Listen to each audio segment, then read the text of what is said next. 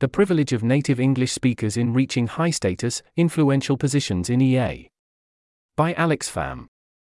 Huge thanks to Konrad Seifert, Marcel Steimke, Ysaline Bourgine, Milena Canzler, Alex Rahl Kaplan, Marieke de Visscher, and Guillaume Vorreux for the valuable feedback provided on drafts of this post, and to many others for the conversations that lead to me writing it.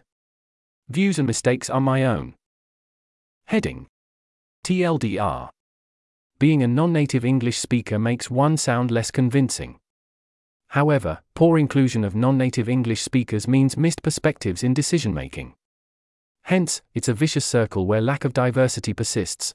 Native English culture prevails at the thought leadership level, and neglects other cultures by failing to acknowledge that it is inherently harder to stand out as a non native English speaker. Heading why I am writing this. I'm co directing EA Switzerland, I'm originally from France, and I've been thinking about the following points for some time.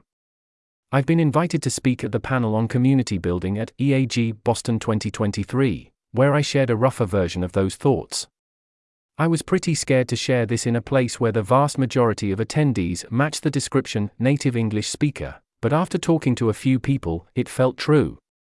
Many of the non native speakers related, and many of the native speakers acknowledged it. I believe it's possible that not enough people are thinking about it, especially the ones that should think about it more than the rest, the steerers. I'm pretty scared to share it here too, of course, but it's probably worth it. Heading An unconscious bias against non native English speakers. Quote the beauty of linguistic diversity is that it reveals to us just how ingenious and how flexible the human mind is. Human minds have invented not one cognitive universe, but 7,000. End quote. Lera Boroditsky. Subheading Non native English speakers sound less convincing. The neural pathways that form in your brain during childhood will affect how you think as an adult. Depending on where and with which languages and cultures you grew up, the conceptual space in which your brain processes and communicates information will be different. Then, when a non native speaker expresses their thoughts and opinions in English, most times it will be lower fidelity than native speakers, and will probably be less convincing and or sound less smart. Besides, I can relate to the experience shared here that native English speakers are sometimes hard to follow when your own native language and culture is not English. I guess it's especially true when your English is good enough that it doesn't appear necessary to speak slower, but I think for most of us, it still is necessary to speak slower or repeat stuff and avoid referencing local pop culture. Usually, though, non native speakers would like to avoid asking to slow down, repeat, or clarify because, on top of being burdensome, it can be associated with incompetence. Hence, it's important not to confuse competence with language proficiency. And keep in mind that for the majority of non native English speakers, it's harder to engage with the materials, harder to understand and intervene in debates, and harder to speak and write with fidelity to one's thoughts. As a consequence, it's then harder to be understood, stand out, get hired, and get heard. A similar case has been made for less STEM than average people in EA. Additionally, the English language and vocabulary might also not allow one to express the full length of their thoughts, words might not even exist for them different languages can allow for different profiles of available concepts and thoughts, because their structure and vocabulary vary.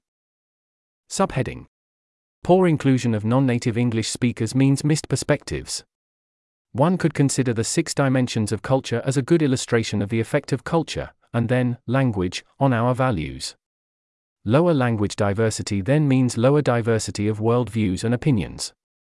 I'm afraid that native English cultures are disproportionately represented on the EA forum, in grant making organizations, and within research institutions. My guess for the reason is a mix of the founder's effect and English being a native language for those overrepresented cultures, hence, it's easier to engage with the content, connect with people, climb the ladder, etc. If that's true, then the discourse that is presented there is probably missing some perspectives from the broader community. Subheading Native English speakers are overrepresented in EA's thought leadership. A vicious circle. This discourse, however, shapes decision making. This dynamic may hinder our progress toward achieving a diversity of worldviews and opinions within the EA community, and using its full potential. We should want more diversity at the level of our movement's thought leaders. The monopoly on funding does not facilitate this. My impression is that it is especially true in community building.